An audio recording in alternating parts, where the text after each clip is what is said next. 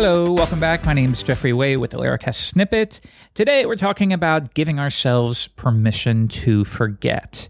So naturally, we're talking about task apps, and, and this is something for for whatever reason I kind of obsess over it. I'm always researching task apps, and even if I'm happy with one, I'll just randomly find myself on, on Sunday night when I can't sleep, just browsing the app store looking for a new task app, and and most of them aren't good.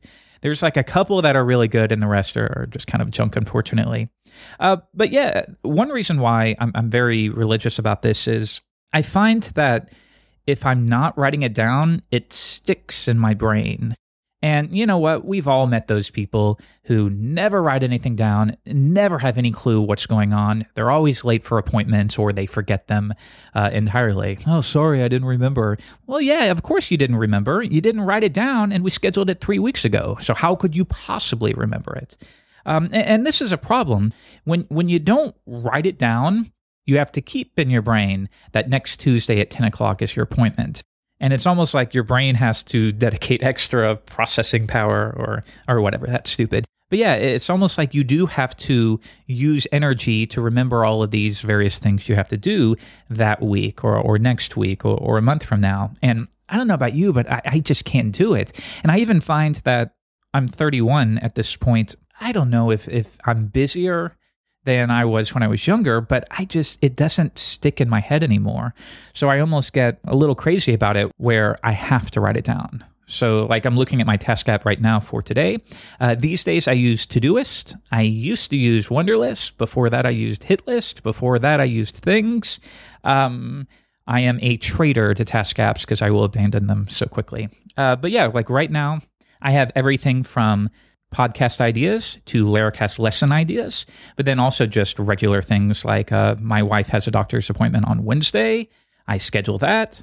Today I have everything from from working out to setting up a um, a new camera because my wife's going into labor probably in the next week, so I want to make sure the camera's set up and cleared out and all that stuff.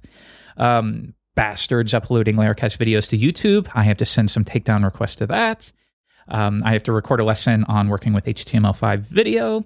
Uh, there's probably 20 different things on here that, that I separate into personal and work. And right now, I have a, a project called Before Baby, which is just all the, the junk we need to get done before the baby's born. But yeah, uh, I'm not saying anything you don't already know. But what I found is people have a tendency to to not do this, and they, they find they, they don't stick with it. And, and what a lot of people say is, I much prefer to just get a sheet of paper every morning and write down what I have to do that day, which is cool, but it still relies on the fact that you know what you need to do that day. Uh, and naturally, for the big ticket items, that's fine. You want to you want to do this and you want to clear your inbox and, and blah, blah, blah. But what about the things that you need to do next Thursday? Or what about the, the quarterly taxes you need to pay on June 10th or, or something like that?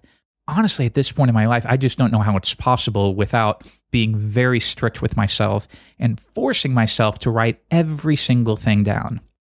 So, like speaking of quarterly taxes, I have to do items all the way up to January of 2017 that just says mail out the quarterly taxes um, that I have in my filing cabinet. That's the sort of stuff I promise you I'm going to forget it. And I don't trust myself to keep it in my head. And you know what? I don't want it up there. I, I want to give myself permission to forget about that entirely so that I can fill it up with other stupid code stuff that I'm going to forget when I'm old. And then finally, I don't know, this could be once again a, a personality thing, but a huge benefit for me is when I'm using some kind of task app and I'm checking things off. That process right there, it's almost like it gets me in the mindset of accomplishing things for the day. I know that's kind of weird, but sometimes even when I'm doing like a mundane task that takes five minutes, even if I'm done, I know this is crazy, but even if I finish the task and it wasn't actually in my task app, like I hadn't scheduled it, I will sometimes write it down and then check it off immediately. And I know I know that's ridiculous, uh, but I still think there there's some value to it. Once again, it's like it gets you in the habit of completing things, and it gets you in that process. I, I was once listening to who was it? Um, it was a podcast. It was the uh, the four hour work week guy. Oh, what is his name? I listen to his podcast all the time, but of course, I'm recording, so nothing, nothing's coming to mind. I can't handle it. I got to find it right now. Four hour work week. You're just going to wait You're driving in your car, you're in traffic, you don't care.